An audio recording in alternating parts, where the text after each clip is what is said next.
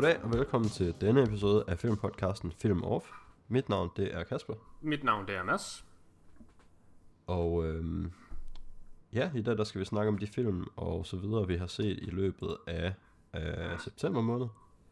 Og jeg vil gerne på forhånd beklage, hvis lyden er lidt underlig. Nu har vi optaget øhm, face to face de sidste par gange, men lige, lige tilbage på øhm, vores remote setup her. Fordi at, øh, som man måske kan høre, så har jeg lidt, øh, lidt forkølelse, lidt feber, lidt øh, whatever, som jeg selvfølgelig helst vil undgå at smitte nogen med. Og det er også derfor, jeg lyder sådan lidt wonky. Du har lige været i København i weekenden. Tror du, det er det, der har gjort det? Det kan godt være, det er København og syge. Ja, det tror jeg. Man skal holde sig væk derfra. Ja. Fik du nævnt uh, episodenummer? Men øhm, Det er jo sikkert. ja, jeg tænker det bare... Ja, det skulle du lige slå op, og så hørte jeg det slet ikke. Øh, vi, Hvilket vi kan, sagde jeg, hvilket, hvilket episodenummer det var? Ja. Ah, Det er nummer, det er nummer 116. 116, okay. Det er mange. Ja. Det er mange. Var, var 115 ikke, ikke det? Eller det er nu, lige nu er vi kommet over tærsklen. Uh, det har sikkert været mange i uh, noget tid. Uh, så må jeg jo heller lige sige, at vi uh, på podcasten, hvis man nu er ny, til trods for, at der er alle de her mange 115 tidligere episoder, så taler vi, uh, jeg plejer at sige detaljeret om film, men det føler jeg ikke, vi gør længere. Men vi taler i hvert fald bare om film i en sådan øh, façon, at der kan forekomme spoilers, og det højst sandsynligt også vil gøre. Fordi, øh, Ja, det, det, er ikke så meget det, det er ikke så meget detaljeret, som det er bare sådan fast and loose. Ja, men hvis der også bare er få ting, man taler om i en film, så føler jeg, at det er mere sandsynligt, at de ting, man lige vælger at highlighte i filmen, det er nok nogle af de ting, der særligt kunne være spoilers. Fordi den, den slags ting har det jo med at være det interessante. Det er rigtigt. Uh, omvendt så skal, kan jeg også sige, at jeg har fået noget uh, feedback fra en lytter om, at det kunne være godt, at når man lige uh, nævner filmen, så kunne man Mhm. give et kort resume af, hvad filmen handler om. Uh, altså det tænker jeg, det vil jeg prøve, men det tror jeg for det første er bare sådan lidt svært at gøre, bare sådan godt, uden at man har forberedt sig til det. Og så gør det jo også bare, at der vil helt naturligt komme en masse ekstra øh, fyld, hvis man skal kalde det og så bliver podcasten jo bare længere, og det føler jeg allerede, at vi har et problem med. Men det er i hvert fald lige noget. Så kan det være, at man Ja. bare lige skal skære lidt mere fra. Det er også primært... Bare, bare rolig, jeg har ikke en skid at snakke om i den her måned. Nej, det sagde du godt inden. Så det, det er primært mig, øh, der, der lige skal tage det hele. Jeg har heldigvis meget den her måned. Den her måned, øh, der har jeg jo øh, endelig fået lejlighed i Danmark igen. Så nu har jeg ligesom fået øh, mit eget sted, og mit eget tv, og mit eget setup. Så øh, der, har, der har været nogle film, jeg ikke har ville se. Fordi jeg sådan, Ja. at øh, jeg ligesom havde dårlig setup til at se det. Og så, mm. øh, ja, så, så, synes jeg også bare, nogle gange så, øh, så sådan rutinemæssigt, der har jeg det lidt bedre ved sådan, at, at og nu skal jeg lige se en eller anden tilfældig film. Hvis det er hjemme med mig selv, så får jeg mere det gjort, end hvis jeg øh, crasher på en sofa ved nogle andre, for eksempel. Ja. Øh, jeg har, øh, jeg har 27 film, har jeg talt det sammen til. Og vi har den 27. i dag, så jeg holder ret godt øh, track på. Jeg vil prøve at se en film hver dag. Øh, Ja. mm, men det gør jeg også. Har du set en film i dag nu? Nej, det har jeg ikke. Men i går så jeg for eksempel tre. Så, så er jeg sådan lidt Ja, okay. frem og tilbage. Mm. Um, og så har jeg faktisk også set nogle serier, jeg jo lige kan se, der ikke er her på. Det har du jo nok også. Øhm, Jamen, det er nemlig det primære, jeg har set faktisk, det ser Ja. Så lad os tage det ind i midten eller sådan et eller andet. Så, så kommer der lidt, øh, lidt et afbræk fra min lange tankestrøm. Mm.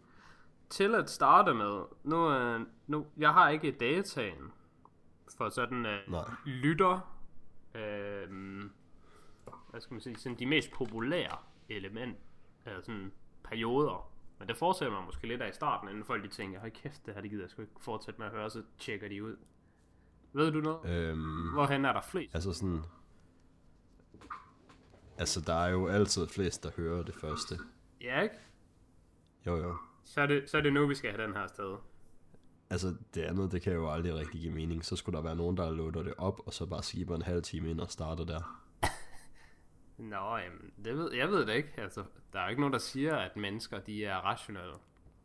Det kan selvfølgelig også være alle, der hører og bare hører det hele. Ja, det kan også. Ja, det ved jeg ikke. Men det, det gør de ikke. Så er det nu. Det er nu, den skal afsted. Fordi det er den her, der er den vigtigste film at tale om. Øh, muligvis for året. Og det Ja. er Tollywood-filmen. Tollywood med T. Ikke Bollywood, men Tollywood. Fordi den er fra Sydindien, og Bollywood er i Vestindien. Men Aha. Tollywood... Okay, men så det er stadig Indien. Vi er i Indien, ja. Okay.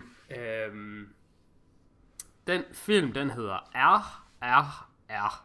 Triple R. Ja. Og øh, den udkom egentlig... Sådan, der var meningen, der skulle komme i 2020, men så var der alt det med corona og pushback i 2021. Men fordi det er en Tollywood-film, så går der naturligvis længere tid fra, at den kommer øh, lokalt, og ellers bare generelt i Østen, og til den ellers rammer Vesten. Og det er også kun Ja. Store film, der ligesom rammer Vesten på den måde. Især Tollywood-film, når det ikke engang er Bollywood. Noget, jeg synes nemlig er rigtig fedt. Jeg ser rigtig mm. udenlandske film. Ja. Udenlandske som i forhold til ikke, ikke vestlige. Og det er fordi, jeg synes, at der er meget større succesrate ved at se den slags film. Når man bare øh, går ind blind. Fordi det, man skal tænke på, der er ligesom et helt naturligt filter for polske film. Altså, polske film, de kommer bare ikke til at sådan præsentere sig selv for mig, medmindre de er sådan helt vildt gode, eller banebrydende på en eller anden måde, eller sådan, der er et eller andet virkelig specielt ved den. Ja. Hvorimod hvilken som helst tilfældig fucking lorte Hollywood-film kommer jo bare til at være på forsiden af alle mulige streamingtjenester, eller inde på Reddit, eller så Bruce Willis med i to minutter i en eller anden film, så nu har han spillet på øh, plakaten og sådan nogle ting. Ja. Har du set noget polsk så? Nej, det har jeg ikke. Det var bare lige det. Okay. Jeg har set øh, Tollywood-film. Ja. Og der startede jeg med RRR, som øh, den, den havde jeg hørt meget godt om, og set en, en del god buzz omkring, så jeg tænkte, at den, den får sgu chancen. Og den var på Netflix, og den var på 4K, ja. så jeg tænkte sådan, det, det er sgu meget fedt. Jeg ved ikke, om jeg har set noget Netflix 4K på noget tidspunkt, så nu fyrer vi bare den her. Og den film, den er Altså, sindssygt fucking god. Den er ubeskrivelig god. Den er så god, at det irriterer mig, at jeg ikke kan få folk til at se den. Mm. Det gør virkelig, at øh, det er demotiverende at have sådan en podcast her. Øhm, fordi for det første, så er der ikke nogen, der lytter. Og for det andet, hvis der er nogen, der lyttede, så, så lytter ja. de jo ikke alligevel. Fordi de har fucking ikke tænkt sig at se RRR. Men det skal de. nej. Det synes, Okay. jeg, jeg synes, det er irriterende, at øh, hvor, hvor magtesløs det kan føles. Det, det må jo næsten være sådan her, det er at være forældre, når der man siger til sine børn, jeg synes, du skal gøre det her. Jeg ved, det her er mm. godt for dig. Og så Ja. børnene er bare sådan, nej, det gider jeg ikke. Jeg vil hellere bare øh, gøre noget, der ikke er godt for mig. Det er meget sådan, jeg har det, når jeg prøver at give kommandoer til vores hund lige for tiden. Men jeg synes jo, at folk de burde tage min mening ret seriøst, når det kommer til film. Fordi det er jo min hobby, og jeg ser jo så mange. Og jeg er jo ikke, Så set rimelig mange af. jeg er jo ikke interesseret i at være sådan, hey, den her film, den er sådan medium. Den synes jeg lige, du skal se. Eller den her film er sådan dårlig, så den synes jeg, du skal se. Det er jo kun, når Har du ikke, har du ikke pranket nogen med Mulholland Drive? Jamen, det er jo Mulholland Drive, det er jo en god film. Hvis ikke den er god, så er det jo bare fordi, man ikke er klog. Mm. Og Ja, okay. Det samme med, med 2001 af Space Odyssey. Men Triple R er en, øh, det er en epic, er, er ligesom den genre, den film hedder. Jeg har tænkt meget over, hvordan jeg sådan skulle forklare den. Ikke bare sådan pitch den til folk, men bare sådan helt forklare den. Fordi for det første, så er det en 3 timers film, altså den er rimelig lang, men den er også Ja. bare sådan, måske 3, 4, 5 forskellige film undervejs. Den, den, nogle gange så er det bare sådan, de næste 20 mm. minutter, der er det en helt anden film. Hvilket jo Ja. godt kan være en skidt ting. Hvis man kender mig, så, så ved man, at det, det plejer at sige, det er farligt at have for mange øh, fortællinger i samme film. Fordi der sker bare det, at den ene er bedre end den anden. Og så vil man bare hellere have mere af den. Men de balancerer Ja. det ret godt til det hele bare godt her. Og så er det jo bare fedt, at der er noget vari- variation. Men Det kommer jeg faktisk også til at komme lidt ind på senere, det der. jeg har, jeg har tænkt på, at jeg tror, at den, den nemmeste måde at beskrive den på, sådan som folk forstår og det er også samtidig en god film at blive sammenlignet med, det er, Ja. hvad Tarantino han har gjort ved Inglourious Bastards. Ja. Det er det, som folket bag RRR har gjort ved den indiske revolution mod britterne i 1920. Hmm. Fordi den er baseret på den indiske revolution i 1920'erne. Men Ja. jeg har bare taget Tarantino-approachen og så sagt, hvad nu, hvis vi laver et historisk øh, genfortælling, men alting bare er pisse fucking fedt i stedet for. Og det er det, de bare har gjort. De har bare gjort, ting de skal bare være fede. Altså jo, det er da baseret på en rigtig historie, men den Hmm. rigtige historie er jo ikke fed. Så vi gør den lige lidt federe. Øh, jeg mistede lyden fra dig. Hov, sådan der. Og Ja, okay. Du har jo stadigvæk ikke set det nu. Men jeg synes, du burde tage Nej. Du burde tage. Til mit, eget, til mit eget forsvar, så tror jeg faktisk ikke, at siden du øhm, anbefalede den til mig, der tror jeg ikke, jeg har haft øhm, en weekend, hvor jeg sådan var hjemme Ja, og havde tid til at lige fyre den på. Altså man skal også plan, Og det, man skal planlægge lidt Ja, ja, det efter. det. Den er jo tre. den er lidt, den er lidt svær bare lige at cramme ind en hverdagsaften, hvis man også har lidt andet ting, man gerne vil se til. Altså, jeg, jeg anbefalede den til min mor, og hun har Ja. set den. Men hun så så en time onsdag, og en time fredag, og en time lørdag. Så det er Ja. ja. sådan... Det forestiller jeg mig, det må, det må være negativt. Altså, det, det, jeg tror stadigvæk, filmen har været god og alle de ting, men jeg skal skulle lige se den i et hug. Okay. Men altså, den er stadig, det- jeg har den i baghovedet. Jeg har givet den, øh, jeg har givet den 14 ud af 10. Alright. Jeg har den på en af de bedste film, jeg nogensinde har set. Uh, og det, det står jeg ved. Og, og det, det synes jeg, at den var det i sådan en grad, at øhm, en af, sådan, grunden til, den hedder RRR, det er, fordi det var working title for filmen. Ja, Fordi øh, de to hovedskuespillers initialer, det er R. Og ham, instruktøren, der har lavet den, det er også et R. Så det er fordi, Ja. de tre største navne på filmen, det er R. Og så, så, så blev det bare en running joke, at den skulle man blive filmens rigtige titel. Men det var bare en work Ja. in progress øh, titel. Og så tænkte jeg, jeg skal sgu have noget mere triple A i mit liv, og noget mere Tollywood i mit liv. Så øh, ja, de andre film, som ham instruktøren, han ligesom var rigtig kendt for, inden, hvad hedder det, øh, inden Triple R, Mhm. det var en, der hedder Bahubali. Så der Ja. har jeg også lige set Bahubali The Beginning og Bahubali The Conclusion. Og ham her, ja. hvad hedder han? Han hedder sådan noget Sarshun Ramani, måske. Han er sådan, han er, han er Indian Steven Spielberg. Så Det er, det er Okay. ham, der laver blockbusters. Og så var jeg lige inde og kigge på Raja. yes. Um, jeg var inde og kigge på uh, indiske uh, box office hits, altså hvilke film har indbragt flest penge i Indien og for all time. ja. Og der var nummer et, det var Bahubali, The Conclusion. Og nummer tre, det var Triple R. Og nummer 6, Ja. ja. eller sådan noget, det var Bahubali, The Beginning. Den første vestlige film, der var på listen, det var Endgame. Og jeg kan ikke huske, om Ja. den var på femte eller syvende pladsen, men den var sådan der omkring. Så, og, og den her, den var langt foran Bahubali. Uh, og Bahubali, selvom Indien er sådan delt. Først er Indien bare et mega stort land. Så det er jo også, det er jo også delt i forskellige sprog og kulturer og Ja, filmstudier. Så der er jo både, øh, jamen syd har Tollywood, og vest har Bollywood. Øh, men Bahubali var åbenbart sådan det første kæmpe fænomen, der bare slog igennem i hele landet og hele området. Mm. Og bah- Bahubali 1, altså, du ved, hvordan det er med, hvad er det nu, han hedder, hedder han Mahito Shinkai? Ham, der har lavet Weathering With You og Your Name. ja, der, øh, hvis man har set andre af hans film, eller bare kender til ham, så ved man, at han har lavet den samme film hele hans liv, sådan 8-9 gange. Og da han kom til jordnægen, der ramte han endelig alt, hvor det hele det gik op i en højere enhed. Og det var også den, der blev den store internationale succes. Men mm. hans andre film, som han har lavet tidligere, de har bare været det samme. Det er sådan, Ja, jeg okay. føler, det, det er med øh, RRR. Ja, okay. Og det er altså RRR, der bare har ramt alle fucking tangenterne.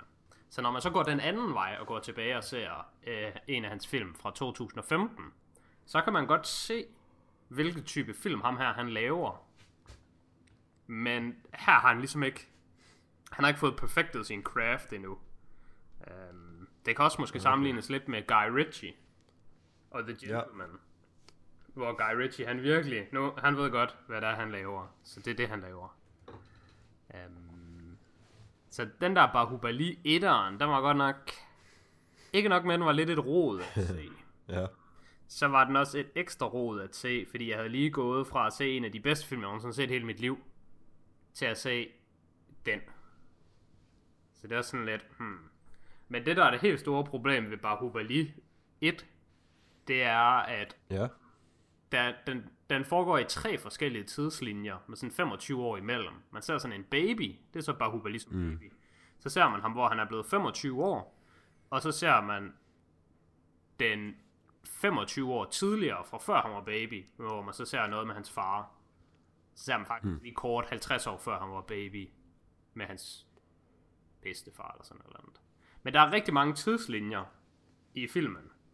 Og det er sgu bare noget råd, de hopper frem og tilbage mellem det, og får ikke rigtig bundet helt op på noget af det. Og det værste er, at det, det giver nogle former for spoilers. Mm. Fordi man ved jo bare, hvem der dør, fordi ja, den her person er jo ikke med i de senere tidslinjer, så den person er jo død. Og omvendt kan, kan den her person slet ikke dø, fordi han, hun er jo bare med senere. Så det, det Det fik er selvfølgelig lidt skidt. Det fik mig nemlig til at tænke på, jeg ved ikke rigtigt, om jeg sådan kan komme på nogle tidspunkter, hvor jeg synes, det sådan fungerer rigtig godt med at have sådan forskellige tidslinjer, man sådan springer i. Det, mm. kan det ikke næsten kun medføre sådan downsides? Altså det der med, at den, den indirekte spoiler sig selv. Altså i Westworld for eksempel, der er der jo øhm, forskellige tidslinjer i de første par sæsoner, men der starter det jo med, at man ikke ved, at det er det, og så Ja. når, man, når det bliver revealed, så er det rigtig sejt. Ja, ja, og så kan det godt fungere. Fordi ja. så, så er det jo twistet. Fordi ellers så er det bare at tænke på, at det bliver sådan, at når man ved, at den her person øh, Ja. er med senere, så, så der kan bare ikke ske noget. Det, og så synes jeg også bare nogle gange, man sidder sådan og venter på, når man er i den ene tidslinje. Den tidslinje, man starter med at være i, og man så enten springer frem i tiden og tilbage i tiden, mm. så føles det som om, at man ikke længere er i den rigtige historie, så man sidder også på et tidspunkt bare sådan, lidt og venter på, okay, hvornår kommer vi tilbage til det rigtige?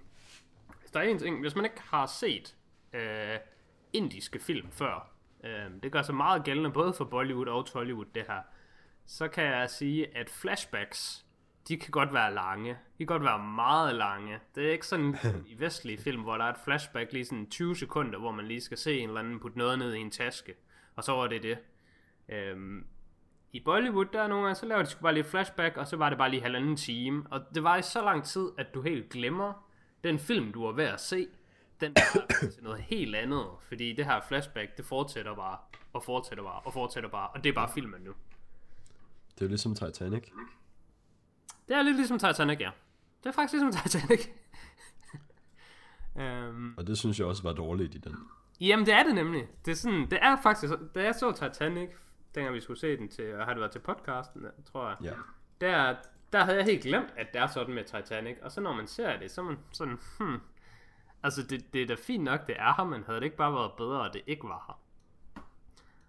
Uh, og alt det har de clearet op til Bahubali 2. Bahubali 2, den kører bare kronologisk. Der er sgu ikke Ja, okay. fucking hop frem og tilbage. Der, der, den kører bare. Og Bahubali mm. 2, den var også rent faktisk god. Den, uh, den, den, den synes jeg ikke var sådan et mess, og ikke så godt lavet, og, og alle mulige ting. Den, den var sådan god, så den, Kan man, kan man så godt bare se den? Det var nemlig det, jeg skulle til at sige.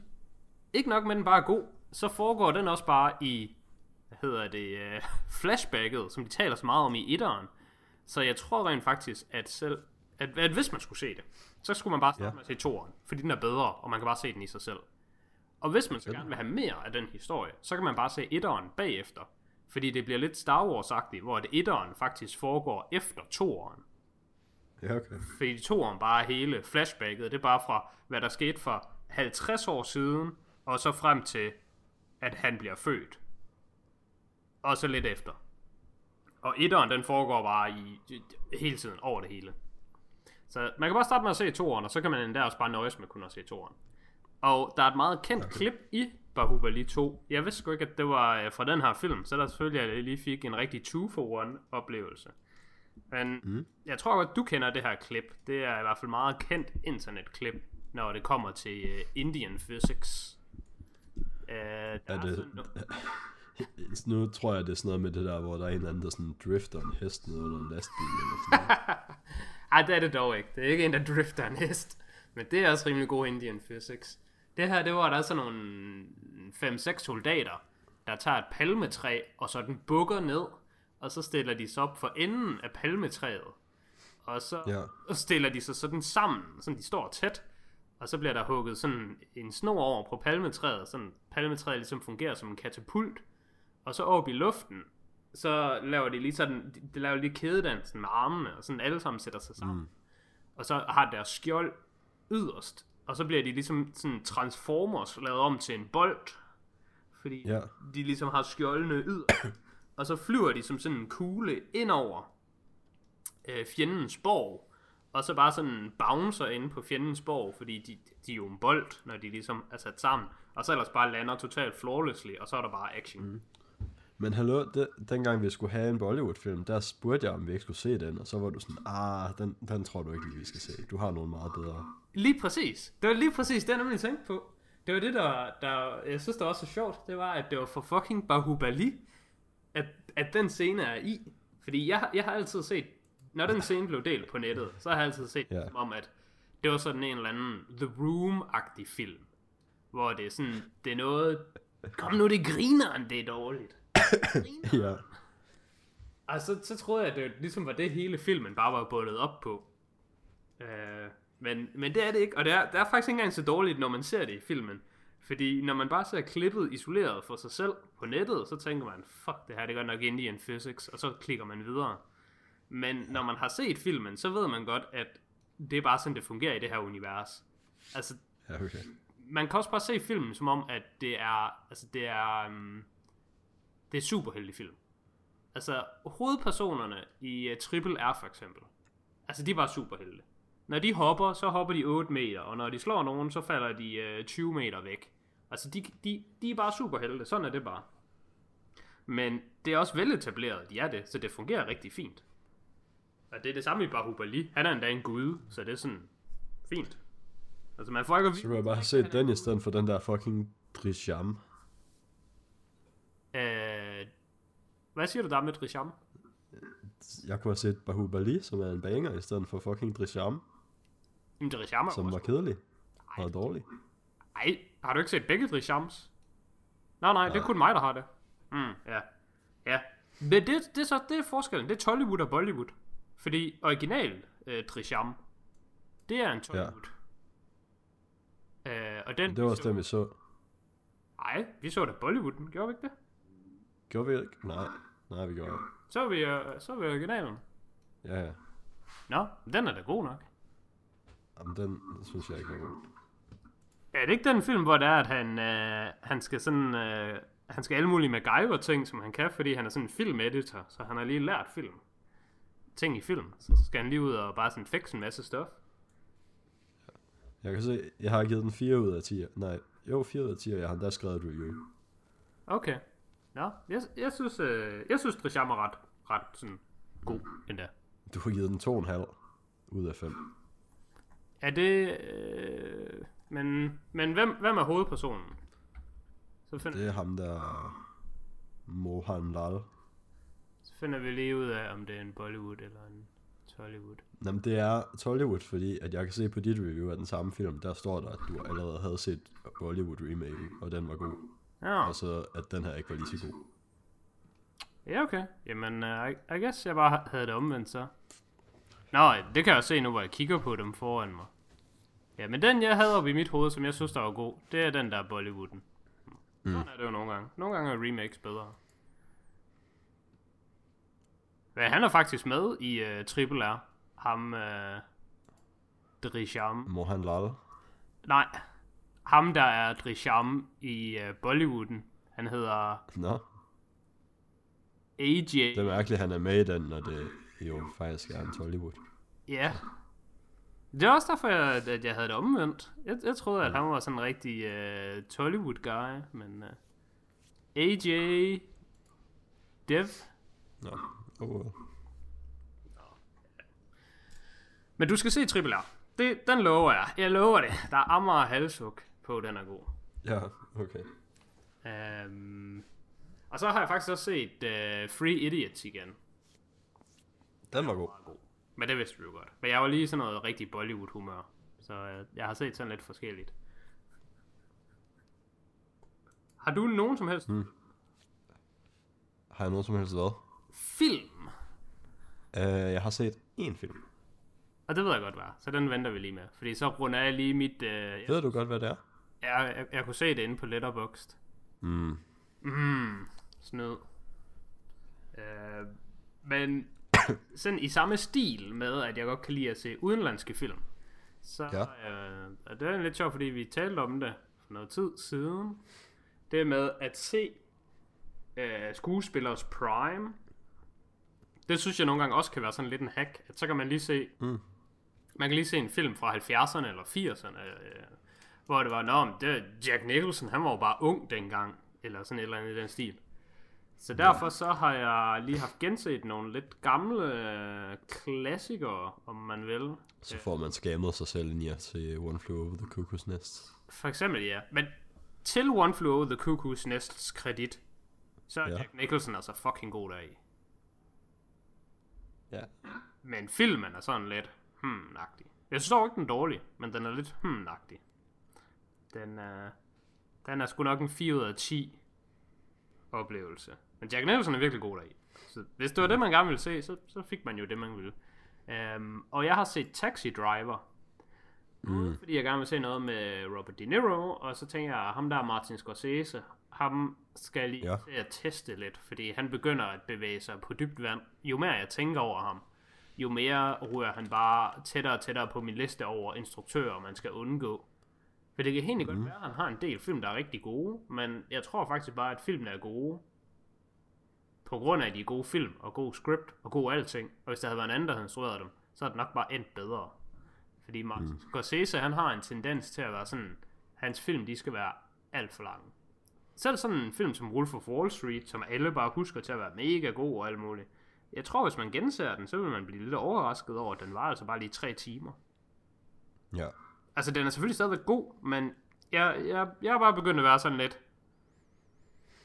Mm, sådan mistænksom omkring Martin Scorsese. Så jeg tænkte, nu vil jeg se Taxi Driver. Den havde jeg set før.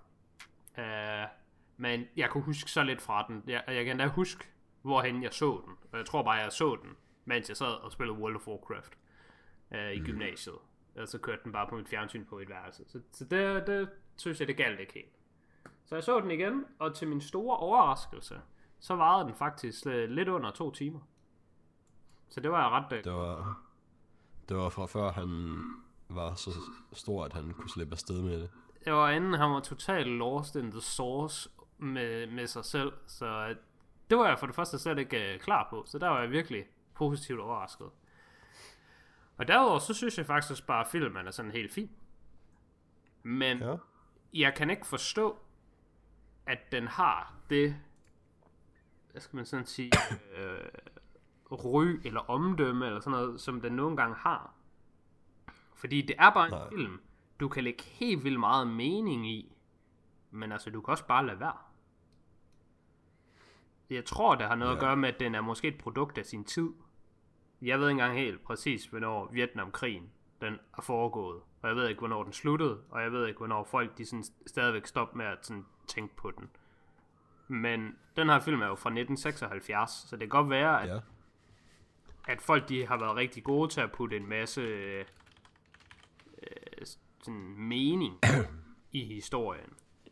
Og Jeg, jeg kender rigtig meget til Taxi Driver, og det der med, at det, det skal være sådan en skildring af PTSD, og, og alt, alt, alt sådan noget fucking... Som om du kan bare putte tusind ting ind i den her film. Ja, det kan man da også godt, hvis man ikke har noget liv, og man bare sådan, hvis det er det, hvis det er det, man vil bruge sin tid på, det er at bare fylde mening ind mellem, øh, altså der står en masse ting mellem linjerne, det er ikke det, man plejer at sige i gymnasiet, hvad der står mellem linjerne. Jo. Men sådan noget, det giver jeg ikke en fuck for. Jeg gider ikke ting, der står mellem linjerne. Det, det er ikke mit job, når jeg ser en film, at læse det, der står mellem linjerne. Det er jo dit job at fortælle det. Det skal ikke stå mellem linjerne, det skal bare være der. Men Til, til din information, så var Vietnamkrigen fra 55 til 75, så den var lige sluttet året inden den her film udkom. Okay. Ja, det, det tror jeg personligt har givet rigtig meget til filmen. Og jeg tror bare, at grunden til, at den her film den er så highly regarded, det er fordi, den er highly regarded. Altså, der, er- der er en del film. De er altså bare øh, Kylie Jenner film. Eller hvad er det, hende den anden hedder? Øh, mor. Mm. Mm, fanden hedder moren? Hende, der var sammen med Kanye West. det ved jeg sgu ikke. Jo. Kim Kardashian. Kim Kardashian. Yes. Moren. Det, det ved jeg. Hun er da mor. Hun har da børn. Ja, små børn. Ja, ja. Nu kommer jeg lige med øh, en, øh, en, en provokativ udmeldelse. Jeg synes Taxi Driver, det er bare øh, Kim Kardashian the movie. den er bare kendt, fordi den er kendt, og den er highly regarded, fordi den er highly regarded. Så når man spørger, hvad er det Kim Kardashian, hvad er hun kendt for? Jamen, hun er bare kendt for at være kendt. Det er det, Ja. Taxi Driver er. Jeg tror simpelthen ikke på, at hvis den film, den ikke havde sådan den der aura rundt om sig, som den har, og at det er Robert De Niro og Jodie Foster og Martin Scorsese, alle de der navne. Jeg tror simpelthen, folk, de, folk de bliver bare snydt. De ser den, og så er de sådan, åh oh, okay, der var den egentlig meget god. Øh, 8 ud af 10. Men hvis den bare havde, altså man bliver sådan IMDB'et ind i den, til at rate den højt. Ja. Til gengæld, så vil jeg sige, øh, at Robert De Niro er virkelig god deri. Og det var jo en af grundene til, at mm. det er, så, så, så der er lidt ligesom One Flew Over the Cuckoo's Nest med Jack Nicholson. Jeg fik sgu det samme med Robert De Niro her. Så det, det, det var det eneste positive, jeg følte, jeg fik ud af den. Og at den så varede under to timer. Ja. Nu sidder jeg lige med kigger på øhm, Martin Scorseses sådan filmografi her. Ja. Og jeg må da også indrømme, at der er sgu da nok bare flere, som jeg synes er dårlige, end der er, som jeg synes er gode. Altså dem, jeg kan ikke tænke på, der er gode, dem der ligesom holder ham op, det er Wolf of mm. Wall Street, The Departed Ja. og Shutter Island. Ja. Og det er noget tid siden, at jeg har set The Departed. Men den mener jeg dog alligevel at huske, at den var sådan ret fin hele vejen igennem. Men Shutter Island, ved jeg, er en halv time for lang. Og det samme med Wolf of Wall Street, den er måske endda 40 minutter for lang. Det kunne en, en anden instruktør kunne have gjort noget bedre med det materiale. Det er jeg sikker på.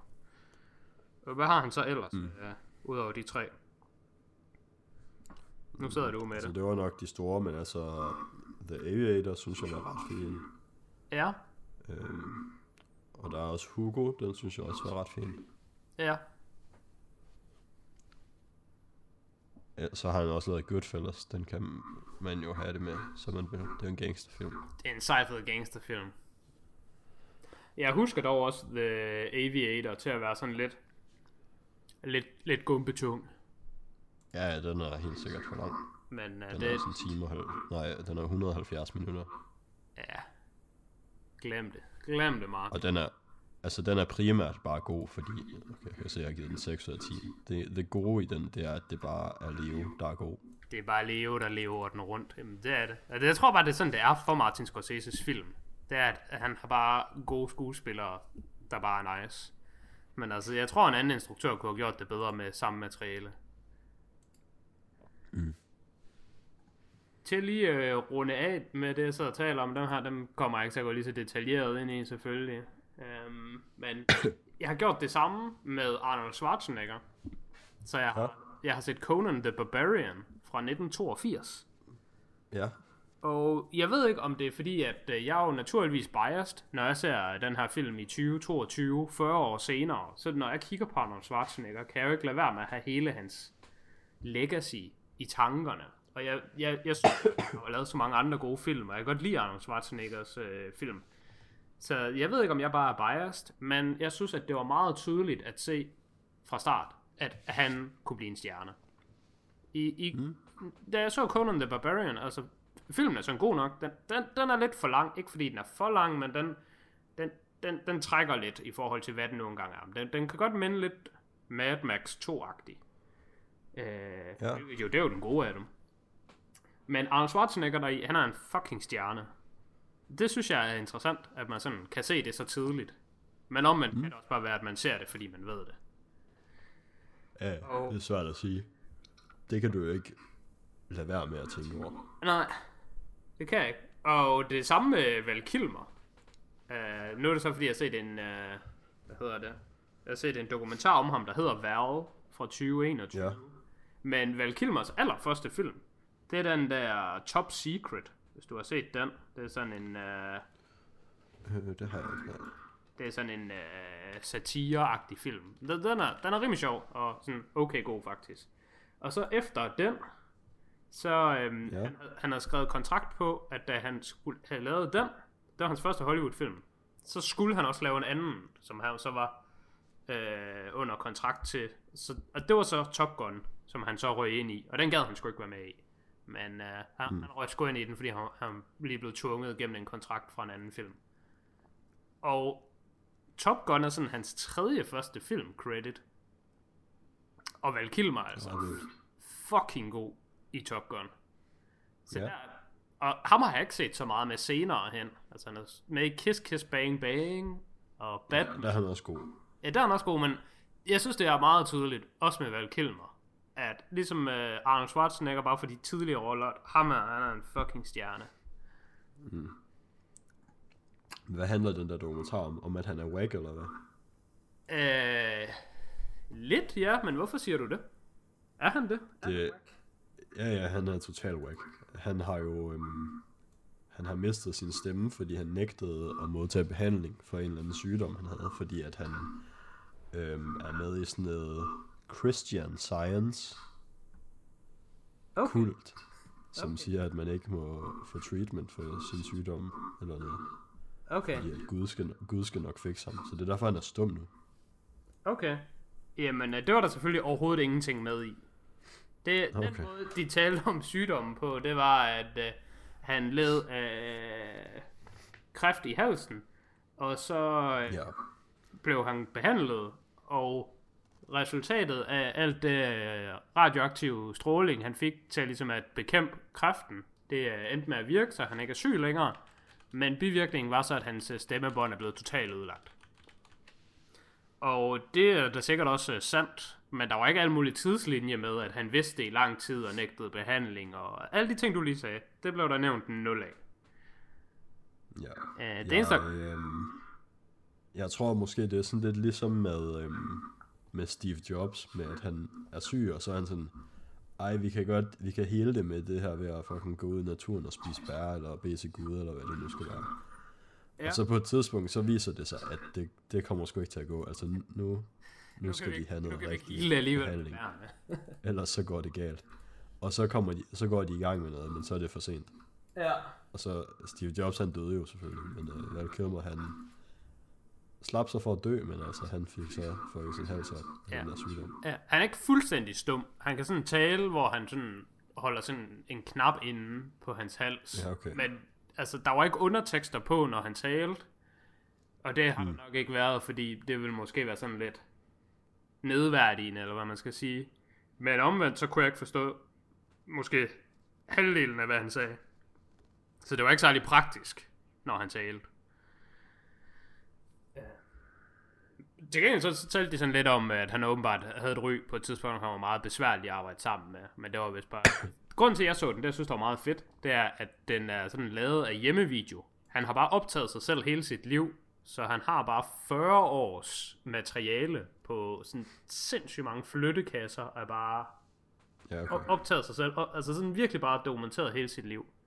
Så jeg tænker, ja. det, det er da meget sejt. Altså hvis der, hvis der nu er nogen, øh, et filmstudie, der bare får at vide, okay, her er bogstaveligt talt 10.000 timers materiale. I finder Ja. bare en god historie i det et sted. Det tænkte jeg, okay, det, man kan virkelig lave noget øh, editing magic ud af så meget materiale. Det gjorde de ikke rigtigt. Det var, det var sådan medium. Det mest interessante ved den, det var sådan, når der var noget behind the scenes, hvor de talte om Top Gun eller Batman og sådan et eller andet øh, fra hans early days. Man kunne måske også forestille, sig, at hvis de skal have lov til at bruge alt dette materiale, så skal de øhm, præsentere ham på en sådan En god relativt positiv måde. Ja, selvfølgelig. Slutteligt. Nu er jeg inde på... Øh, jeg, jeg føler nemlig, at det er sådan lidt det samme. Så har jeg gjort det samme med Jackie Chan. Altså det her, det er min... Øh, det er min kategori af film, der er far out. Jeg kan godt lide at se sådan en far out film. Ja, men det er jo ikke samme måde far out, som folk, der sådan er...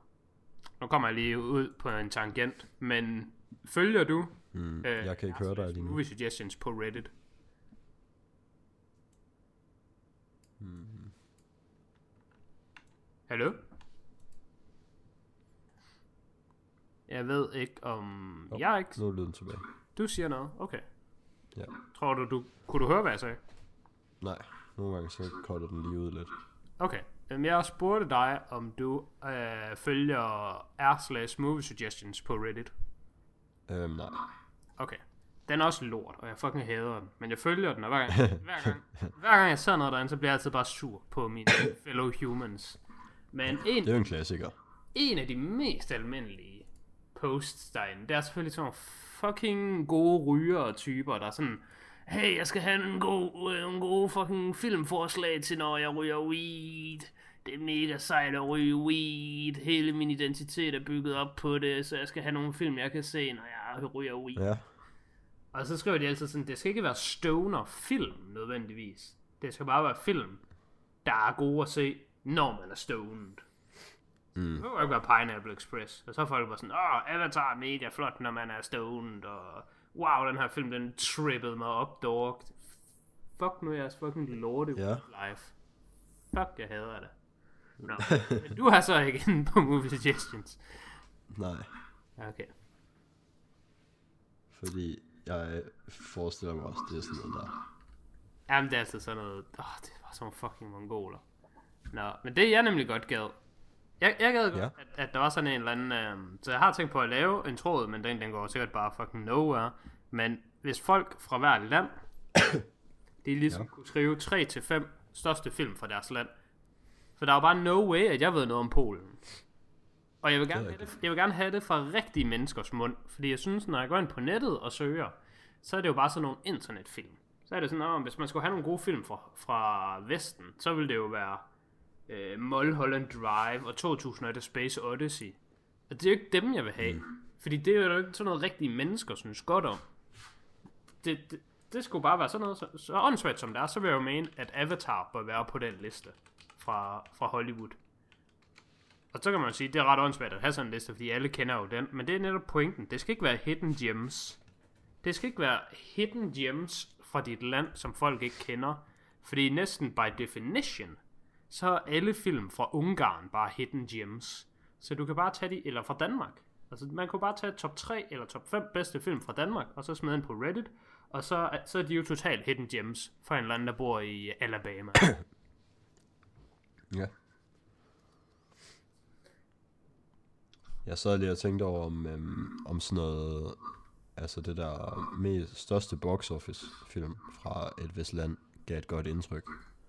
Jamen det er jo det, jeg Fordi mener, der er sådan en... Der kunne man jo se, at nogle af dem der, du snakkede om, var på den indiske. Og jeg kan også huske, at vi har snakket om den koreanske, dengang vi så øhm, nogle af de der koreanske film. Ja, Ode to my father. Ja, og, og det er nemlig dem, jeg vil Ja. ja. mene, at man skal, man skal, man skal, hvis jeg skulle lave den for Danmark, så ville jeg starte med at gå ind og kigge på box office. Jeg ville jo have min egen tanke, sådan, Yes. hvad jeg ville tænke på selv, men jeg vil stadigvæk gå ind og tjekke på. Men...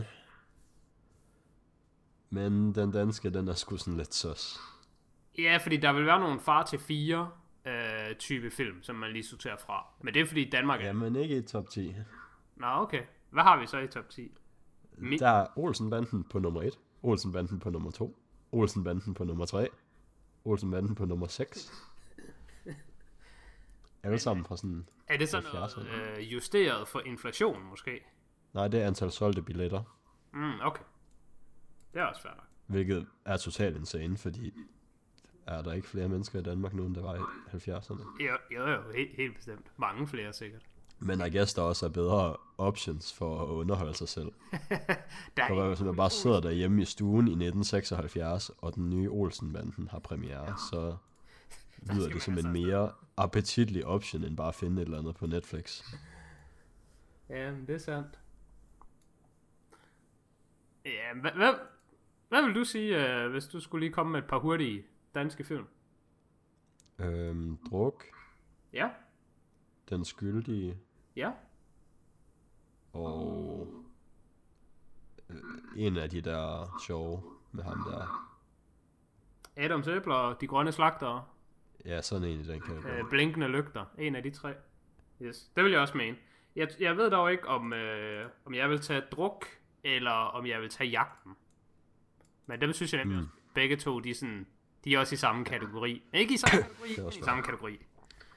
Ja, jeg har ikke set jagten endnu. Men der kan man, der druk er på nummer 14, og øhm, jagten er på nummer 25. Ja, okay. Men altså, man kan jo bare nævne fem film, hvis man mener, at ens land har fem gode film. Ja. Uh, til lige at runde af de der far out film, jeg har, så har jeg også set mm. Jackie Chan stuff. Jeg har set uh, Police Story 1 og 2. Jeg har ikke lige fået noget at se træeren. Men uh, Police Story, det er sådan en af Jackie Chans meget kendte, måske endda hans kendteste. Uh, Ja. øh, nu skulle jeg til at sige kinesiske film. Måske det er en Hongkong film. Jeg ved ikke helt sådan, hvad forskellen er, andet end sådan lidt politisk. At Hongkong er ikke Kina, medmindre man er pro-Kina, så er det Kina. Og jeg ved ikke engang, om den er Kina eller Hongkong. Men ligesom fra Jackie Chans karriere i Østen, der er Police Story, det er en af hans øh, meget store og meget kendte. Og jeg synes faktisk, den var rigtig god. Mit største problem med filmen, det var, at øh, den streaming-platform, jeg så den på, havde kun den internationale version. Hvilket vil sige, at den var dubbed. Og den var, Ja. den var dubbed sindssygt underligt. Altså så underligt, at jeg tror måske kun to eller tre personer har arbejdet. Og så har de nogle gange bare sådan lavet deres stemme lidt anderledes. Og så har de bare været sådan talt med sig selv og sagt, hey, kom, kom herover. Okay, nu kommer jeg. Det var bare ligesom uh, Rick og Morty. Ja, men det er sådan, at jeg følte, at hvis man tog et klip fra den her police story, der var dubbed og lagde den på YouTube, så ville folk se den og tænke sådan, ah, det er så nogen, der tager pis på det. Det, det bliver sådan lidt mm. jo abridged nogle gange. Ja. Men når man lige har forbi det og har vendet sig til det, så, så, er, den, så er den faktisk overordnet set ret god. Den, den minder ret meget om uh, Beverly Hills Cops. Og den kan jeg rigtig godt lide. Beverly Hills Cops er så bedre, men altså... En dårlig Beverly Hills Cop er også stadig god. Selv man ved, hvad Beverly Hills Cop er, så ved man selvfølgelig, hvad frækkeren politiet tillader er. Det er klart. hvis, hvis film er ældre end sådan noget 20 år, så skal man have den danske titel. Så skal man have den, en verden udenfor. Det er en god film. Ja.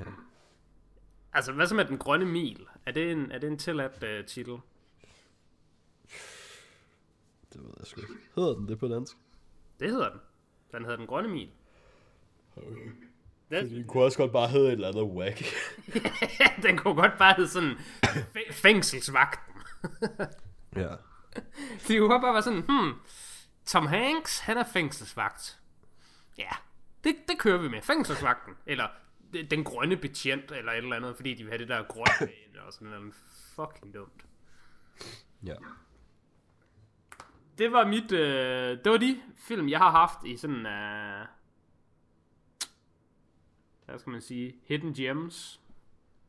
Særlige film. Ja. Jeg ved slet ikke, hvad jeg vil kalde det, fordi jeg var i gang med at sige, at det var far out, men det er jo fordi, jeg synes, det er sådan en film, der ligger langt ude. Men far out føler jeg, det, det beskriver sådan lidt noget andet. Det her, det er sådan en rigtig alternativ ja. film, måske. Eller det er det jo ikke, det er bare alternativ filmvalg at se i 2022. Mm. Så jeg tænker, at øh, nu skal vi have noget mere mainstream. Ja. Jeg er jo meget med det nye. Ja. Nye ting. Og øhm, noget nyt, som er kommet i biografen i den her måned, er øhm, Don't Worry Darling, Ja. øhm, som er en film, som er instrueret af Olivia Wilde, som også er med i den. Øhm, hun havde sin øh, debut som instruktør med Booksmart. Den kan jeg ikke huske, om du har set. Jo, det har jeg. Den er, altså, jeg synes, den var totalt overhyped, men jeg kunne godt lide den. Ja. Øhm, men øh, hun har lavet en ny, øhm, som er med øh, Florence Pugh og Harry Styles i de sådan... Ja, det er måske mest bare Florence Pugh i en ledende rolle, og så er Harry Styles og Chris Pine og Olivia Wilde også selv med. Øhm, den har jeg givet 6 ud af 10. Jeg synes egentlig, det var en ret fin, øhm, det var et ret fint koncept. Øhm, det handler om sådan nogen, der er øhm, til synlandet flyttet ud i sådan et lukket community ude i ørkenen, øhm, fordi at øh, øhm, ja, det foregår i sådan 50'erne eller sådan noget, så det er meget sådan, manden arbejder, og kvinden hun er hjemme og ordner hus, og så alle mændene hver dag, så kører de ind og arbejder ind på sådan en hemmelig, et hemmeligt laboratorie. De siger, det er sådan noget materials development. Um, og så begynder man jo lige så stille at finde ud af, at der er måske lidt, lidt cracks i facaden i det her ellers meget perfekte um, lukkede community. Og så er det ligesom op til Florences karakter at prøve at se om hun kan, kan regne ud, hvad det egentlig er, der foregår derude. Og øhm, ja, jeg synes, at øh, det er en af de der film, hvor at, øhm, der, der er sgu bare en bedre film inde i det her koncept, hvis man bare laver en lille smule om. Og det synes jeg altid er rigtig ærgerligt, fordi det er bare sådan, hvis I bare havde gjort det her, så havde den bare været bedre. Så hvorfor gjorde I ikke bare det? Ja, jeg så traileren til filmen, uh, da jeg var i biografen og se uh, Maverick. Ja. Ja. Og der så jeg nemlig ikke helt traileren. Jeg så, først lidt af, af traileren. Og så, så sørgede jeg for at ikke se resten af traileren, fordi jeg troede faktisk først, at det var den nye Christopher Nolan-film. Fordi det virker sådan lidt Manhattan-projekt-agtigt. Med det der, du taler om, Det er i sådan et gated community og arbejder hemmeligt og sådan noget. Så ja, ja og så, da, da jeg så fandt ud af, at når det var ikke Christopher Nolan-film, så tænkte jeg, at den, den her film kunne jeg da faktisk godt tænke mig. Så den, den, jeg kunne godt forestille mig, at der er noget godt herinde. Mm. Øhm, den virker i hvert fald til at have præmissen til at kunne have noget godt. Ja. Øhm, jeg ved ikke, jeg kan godt sige lidt mere, men så er det måske sådan lidt spoileragtigt. Det bestemmer du selv. Du kan også bare lade være, jeg, ja, det, hvis det er lige det, jeg vil bare sige, at det jeg, synes, øh, det, jeg synes ikke er så godt ved den her film, det er, at den måde, hun sådan begynder at opklare mysteriet på, det er, at hun begynder sgu lidt bare sådan at komme i tanke om ting. Hvor det jo sådan, i stedet for at hun sådan er lidt ude og undersøger, hun finder nogle clues og sådan noget, så lige pludselig, så kan hun bare huske noget mere. Ja, det lyder ret. Det lyder sådan ret øh, kedeligt. Ja. Øhm, så jeg hørte, hørt, der var, der var jo en del kontrovers omkring produktionen af den her film. Det var noget med Harry Styles og Olivia Wilde, de begyndte at date. Øhm, og så ikke rigtig faktisk kunne sådan holde fingrene fra hinanden, øh, når de var på set begge to. Og øh, det er lidt til, at der var nogle af skuespillerne, der sådan nærmest skulle instruere sig selv, når de skulle filme en scene øh, med de andre. Øhm, det synes jeg ikke, man lagde så meget mærke til, men, fordi jeg følte mere, at de problemer, jeg havde med filmen, var, var writing-baseret. Så er der også rigtig mange, der, der har skrevet... Nå, du kan lige få lov spørge.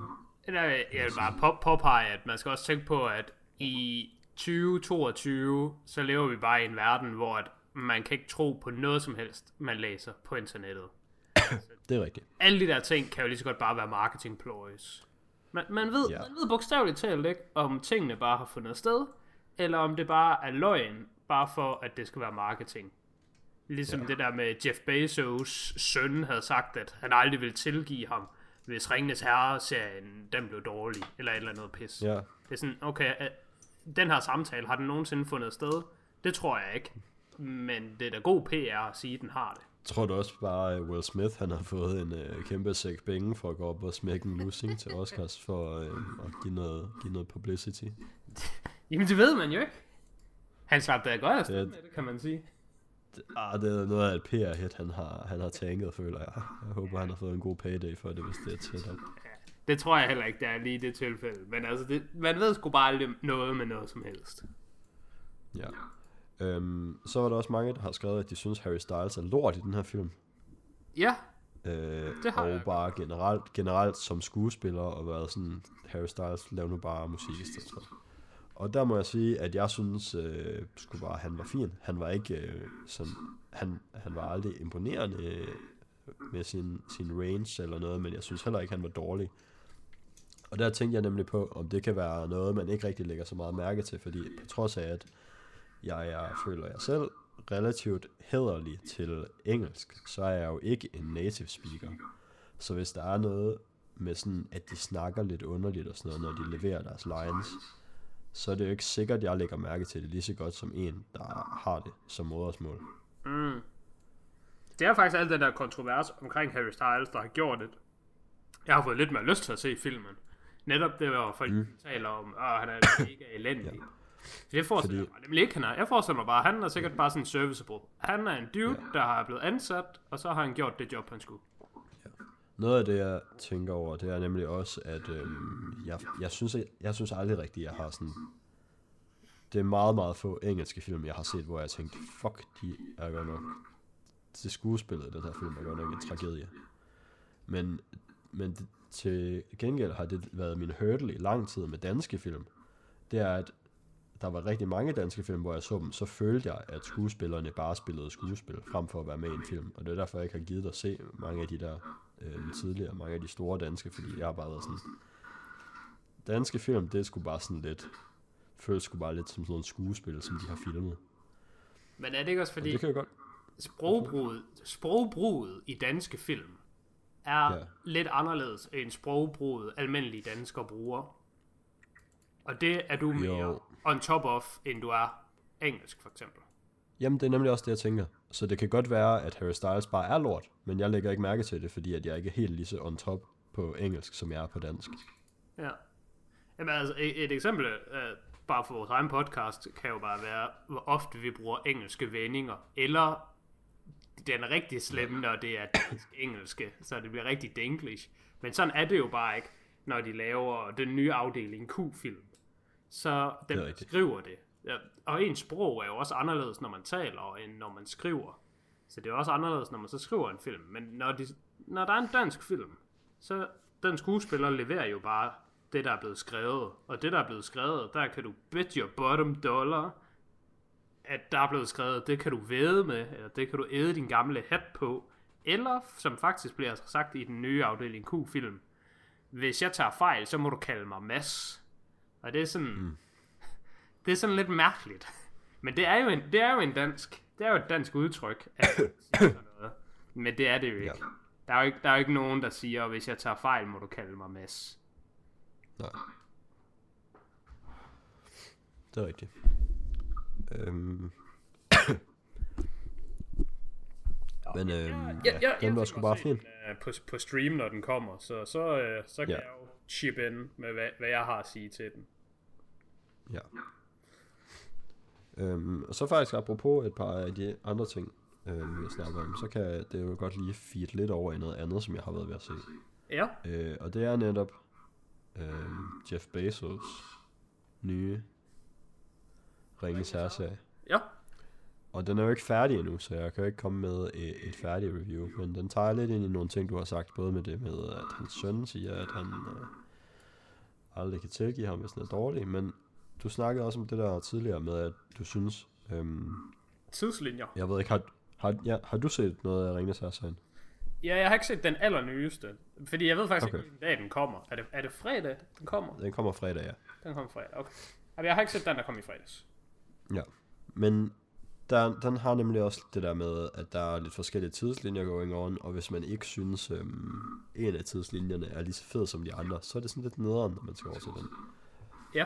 Og sådan har jeg det desværre lige nu med den der øhm, Harfoot storyline med de der øhm, proto Åh, ja, eller er hvad man vil kalde dem. Hold kæft, den er ren. Fuck, den er ren. Mm. Jeg har det sådan med alle storylines der i.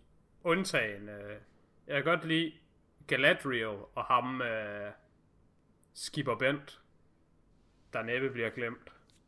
Halbrand. Ja, det er faktisk Halbrand, jeg bedst kan lide. Så det er sådan lidt Ja. Øh, bivirkning af Galadriels, at, fordi det er bare hende, der er sammen. Men jeg synes faktisk, han er den mest interessante. Og jeg synes, de andre, de er sådan kedelige. ja. Jeg synes især den der half, half foot et eller andet, den hader jeg. Det er, det, hver gang det er der, så er jeg bare sådan, fuck af med det her pis. Ja, altså jeg kan godt både lide den med Galadriel, og også den der med ham der, Elveren, der skal jeg kan flygte. ikke huske hvad, ja, ham den øh, sorte, øh, Elver, ja. Den er også sådan, der, der sker der noget. Men jeg synes ja, bare, men det vil jeg også, det, det er sådan de tre storylines, der er umiddelbart. nej, der er også Elveren, der snakker med dværgen nede i, øh, der, hvad, Åh, ham, øh, ham der er fra, ham fra Matrix. I, Ja, du har- or, or, original. ja, det kan, det kan jeg også godt lide. Jeg synes, han har nogle rigtig gode scener sammen med ham der dværg. Ja, men det, så er der jo så fire. Der er fire storylines, jo. Ja, det, det er rigtigt, der er fire, og jeg, jeg kan godt lide tre af dem. ja. Men, Øhm, ikke så meget men det var så også, jeg synes, øhm, episode 4 var bare den bedste episode indtil videre, fordi der så man slet ikke de der hobitter. åh, ja, det er så den, jeg ikke har set. Um, Nej, nej, der er fem nu. nå, jamen, så har jeg måske set den. Ja, det kan godt være, jeg har set den. Det er også noget tid siden, jeg har set de der hobitter, så det kan godt lyde rigtigt. Uh, jeg synes dog ikke, det er lige så slemt, når man ser noget, der har sådan flere forskellige storylines, som Ringenes Herre har, så længe de alle sammen er i samme tidslinje. Altså, der vil stadigvæk ske det Ja. med, at øh, den ene storyline er mere interessant end den anden, og sådan nogle ting. Men der hvor det virkelig slemt for mig, altså der hvor det sådan direkte trækker ned, det er når vi går ind i The Ja. Witcher-territoriet. Og det er bare, altså, hvor mange forskellige storylines, eller tidslinjer er der i The Witcher? Er der sådan tre? Og nogle af Jeg dem, tror, der er tre, ja. Nogle af dem er adskilt med hvad? 100 år? Eller 200 år? Sådan virkelig mange år. Ja, altså The Witcher gør jo lidt det samme som øhm, Dunkirk, faktisk. Ja, det, det de har jeg har, fattet i øhm, Dunkirk. Det, det, det må jeg Der er tre forskellige tidslinjer, og hver øhm, tidslinje progresserer hurtigere end de andre, eller langsommere. Ja, ja, så, sådan at de ender Så selvom, ja. Præcis. Så der, der er en, der starter for 200 år siden, ikke, altså ikke i Dunkirk, men i The Witcher, der er en, der starter for sådan noget 200 år siden, og en, der starter for 50 år siden, og en, der starter for, det ved jeg ikke, 5 år siden, eller sådan noget. Ja, Men det så, jeg sådan noget. Hvis hver, noget- hver gang man ser noget fra de forskellige, så skipper de længere frem i tid, afhængig af hvor langt tilbage de startede, og så slutter de alle sammen med at være det samme sted.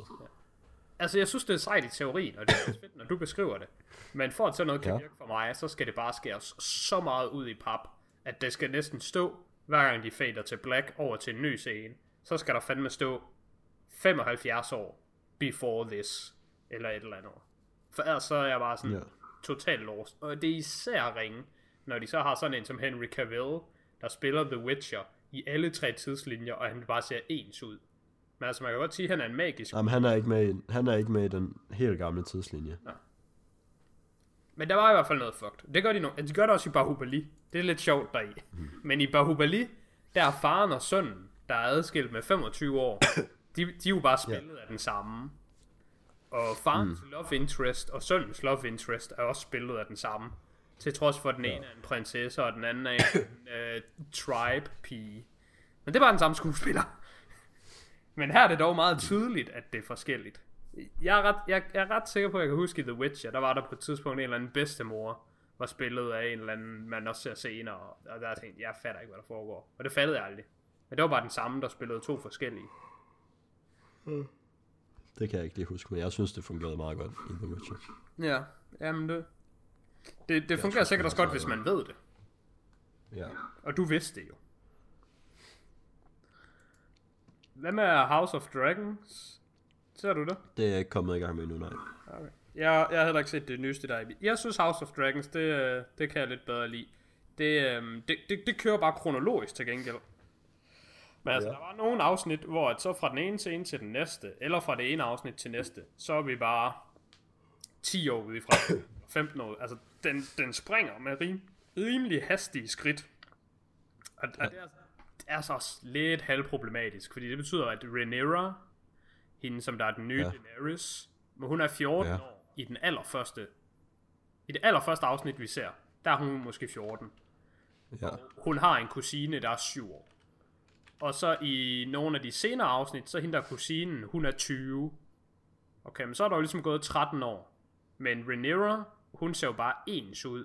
Fordi det er den samme skuespiller, der spillede hende, da hun var 14, og så nu. Hvorimod mm. hende, der var 7 år, hun er så blevet spillet af en forskellig, da hun var 7, og da hun var 15, og nu var hun er 20. Og det, jeg synes, det er sådan lidt irriterende, men omvendt kan jeg også godt se, at det er sådan lidt svært at gøre noget ved. Sådan, Altså, dem der er gamle der i, dem der, hvor kongen han er, men om kongen han er 40 år eller 58 år, så på det tidspunkt som menneske, der ændrer man sig ikke så meget i udseende, som man gør, når man er 14 til 25. Men Nej der, der har jeg bare valgt at være sådan, det, det, it is what it is. Men jeg synes, det er sådan lidt ærgerligt, at de bare sådan springer så meget i tiden, at nogle skuespillere, de bliver til andre skuespillere, men andre skuespillere, det er de samme. Ja. Jeg, jeg, synes, øh, jeg synes House of Dragons er, er ret godt. Det, det, det kan jeg bedre lide end, uh, end Ringenes her lige pt. i hvert fald. Ja, Jamen, jeg har også tænkt mig, at jeg skal se det. Det bliver bare måske først lige, når det alt sammen er kommet. Fordi at... Ja, både fordi jeg har ikke HBO nu, og, hvis, og det er nok det eneste, jeg skal se derinde, så det kan godt være, at det bare bliver at sign op for en måned, og så bare lige jamme det. Ja, det giver mening. Men også fordi, jeg synes bare ikke nødvendigvis, det er så fedt at være i gang med sådan mange forskellige serier, der alle sammen kommer ugenligt. Det Nej, er svært at følge med i, synes jeg. nogle andre serier, jeg har set. Mm. Jeg har set en dansk serie, der hedder Equinox. Den, ja. øh, den synes jeg faktisk var ret god. Øh, den var ret uhyggelig, sådan i tre afsnit. Der, den havde sådan lidt øh, ligesom dark øh, vibes over sig. Altså den var sådan, den var sådan lidt uhyggelig, men ikke sådan uhyggelig, fordi det var sådan en øh, gyser og splatter og sådan noget. Den, den havde bare en meget mørk tone og noget god sådan musik, der ligesom lagde en dyster stemning. Og den, øh, den handler om sådan nogle folk, der bare forsvinder. Øh, sådan bare sådan ud i den blå luft, mens de er på studenterkørsel. Og så øh, en af dem, der forsvinder, hendes lille søster vil så prøve at opklare det en masse år senere. Og så, så udvikler den sig til, den der sådan meget overnaturlig med, at der er sådan en eller anden en gud, en solværvsgud, eller sommer, en eller anden form for et eller andet værv, skud Ja. og kult. Så, så det, det bliver bare sådan noget med, med magi og overnaturlig mm. og sådan øh, en gud, der bare skulle have en offring, og det var derfor ting forsvandt. Så, så det bliver Ja. ja. sådan lidt... Altså, det er sådan på en måde lidt ærgerligt, det bliver lidt overnaturligt, men jeg, jeg synes faktisk, det var en ret god serie, især at det var en dansk serie på Netflix. Det, der havde jeg ikke helt regnet med, at den, den sådan skulle være god. Apropos Dark, så så jeg faktisk lige, at der kommer en ny serie fra dem, der har lavet Dark, der hedder sådan noget 1899, tror jeg. Er det ikke en film? Så, Den der 1899? Jeg har i hvert fald øh, set. nej, det er en streaming television series. Den kommer den 17. november. Nå, okay. Jamen, den har jeg nemlig sat på, at den vil jeg gerne se. Øh... Er, det på, er det på Netflix, den kommer? Fordi, Ja. ja, ja oh, jo, det er det. Jeg, jeg tror måske, jeg så den i går eller i forgårs, hvor jeg tænkte, at det, det så meget fedt ud, det her. Og nu er jeg jo 100% inde, selvfølgelig, hvis det er dem, der har lavet Dark. Men øh, jeg synes også, det så lidt spændende ud. Øh, Nogle gange så går jeg ind under den der New and Worth the Wait page. Ja. Altså, ja, okay. Og jeg troede faktisk, det var en film. Men uh, nice. Ellers så en anden serie, jeg har set, uh, nu vi taler Netflix-serie, så har jeg set den, der hedder Living With Yourself. En, uh, Ja. Den med Paul Rudd. Jeg tænkte, jeg også skulle lige i noget Paul Rudd humør. Så uh, jeg måtte lige få lidt, lidt af ham, men det er dobbelt af ham. Uh, den synes jeg faktisk, den var ret god. Men, uh, den havde lidt et problem med, at jeg synes, den bare sådan ikke helt... Jeg, jeg tænkte i hvert fald, jeg ved ikke engang, hvordan de har tænkt sig at slutte den her serie. Det er lidt som om, de har sådan fået øh, manøvreret sig selv op i et hjørne, og jeg ved ikke helt, hvordan de har tænkt sig at komme ud af det. Og den måde, de kom ud af det, det var bare sådan at "Nå, men nu krammer vi bare alle sammen, og siger, it'll be alright, og så fader vi til black, og så er det bare slut. Mm. Og så er jeg sådan, hmm, kan jeg vide, om der kommer en sæson 2, eller om det, for det, det, det tænkte jeg nemlig ikke, der skulle komme. Øh, men det, det er en serie, der handler om en, en mand, der gerne vil øh, have et bedre liv. Så derfor så tager han hen Ja. til sådan et sted, hvor at, øh, at de siger, at de kan lave din, øh, de kan omstrukturere din DNA. Så de tager alt det dårlige DNA ud af dig, og så får du Ja. det gode DNA. Det er sådan lidt ligesom den der Rick and Morty episode, hvor de er inde i øh, den der, hvor de, der bliver fjernet toxins. Og så, så, så, Ja. så bliver de bare splittet i to i Rick and ja. Morty. Og det er de, man bliver ikke splittet i to her, men det der sker, det er, at de bare kloner dig. Og så originale dig slår de ihjel, og så den nye og forbedrede dig lever bare videre troende, at du er dig. Men mm. ved Paul Rudds tilfælde, der øh, får de ikke slået ham ordentligt ihjel, så han vågner op i den der, der hvor han er blevet begravet. Så nu er der Ja. to af ham. Der er den originale af ham, som jo bare er den samme, hvor der ikke er sket noget, og så går der en ny og forbedret version rundt af ham. Ja, okay. Det synes jeg faktisk er, altså jeg synes både det er ret sjovt, og det er ret interessant, og det er ret godt. Uh, men, mm. ja, jeg ved ikke helt, hvordan, hvordan den lige skulle have været bedre, men den, den kunne godt have været bedre, men jeg, jeg synes, det er i hvert fald et meget interessant koncept, der, og, og det er, den er også ret sjov, sådan nogle gange, og ret interessant. Ja. Jeg har faktisk lige begyndt på en anden serie, der er sådan lidt i samme boldgade. Ja, Øhm, og det er Severance på Apple. ja det var nemlig den, jeg tænkte på. Uh, Har du set noget af den? ja, jeg har set hele sæson 1. Okay. Den handler jo, for, hvis der har nogle lyttere, der ikke har øhm, set noget af den, så handler den om nogen, der får foregrebet- foretaget sådan et indgreb i deres hjerne, sådan at de øhm, har to forskellige sæt hukommelse, basically. Så de har et sæt hukommelse, der kan huske, når de er på arbejde, og så har de et andet, der kan huske det, når de ikke er på arbejde. Så i praksis, så kommer det bare til at føles som om de to forskellige personer, hvor den ene bare har fri hele tiden, og den anden er på arbejde hele tiden. Yes, kun, kun eksisterer på arbejdspladsen. Ja. Altså den måde jeg ser det som om, det er sådan, du ved, ligesom hvis man går ind i en butik, så lige ved døren, der er der de der øh, standere, der ligesom piver, hvis man tager sådan en øh, alarmbrik igennem. Ja. Det er sådan, jeg føler, at han har ligesom sådan en alarmbrik over i hans hjerne, og når han går ind ad døren øh, på arbejdspladsen, så bliver den ene slået til, og når han går ud igen, så bliver den anden slået til. ja. jeg har så kun set fire episoder lige nu, fire eller fem, tror jeg. Øhm, men synes, den er det meget virker god. rigtig godt. Meget, meget god serie. Øh, den glæder jeg mig til, at sæson 2 kommer af. Hmm. Den, øh, den, den er gjort virkelig godt, og altså selvom den føles rigtig anderledes, altså selvom den er rigtig anderledes end Westworld, så synes jeg, den føles meget Westworld-agtig. Eller det er i hvert fald en af de serier, der har fået mig sådan tættest på Westworld-hypen, sådan jeg har set siden Westworld sæson 1. Jeg synes uh, virkelig, den er gjort godt. Hvad havde jeg ellers? Jo, men så tror jeg måske bare lige her til sidst. Åh, oh, jeg havde lige en ting, vi lige Ja. kunne være to om. Og det er, at jeg har set uh, Thor, Love and Thunder. Ja. Og den har jeg valgt at give en gavmild 5 ud af 10. Uh, Ja, og jeg kan jeg, ikke huske, hvad jeg har givet den. jeg kan ikke finde ud af med mig selv, om jeg synes filmen bare er ikke god, eller om jeg bare er ved at lide af sådan overstimulans af Marvel-film.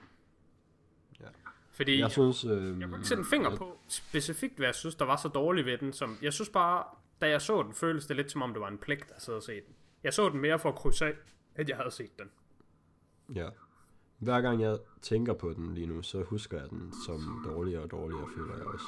Øhm, jeg var relativt underholdt, da jeg var inde og se den i biografen, men når man sådan tænker mere over den, så synes jeg sgu også bare, det er en af de dårligere Marvel-film i hvert fald.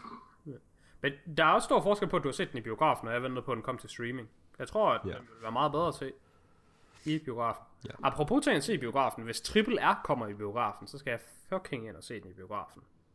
Den, mm. ja, den skal jeg betale penge for at se i biografen. For den tror jeg er virkelig god at se i biografen. Der kommer jo, øhm, apropos noget, du måske gerne vil se, så kommer der en re-release af Avatar-filmen. Jamen, den har. Avatar-filmen Den, er, den har jeg i biografen. Den, den tror jeg, jeg tager ind og se.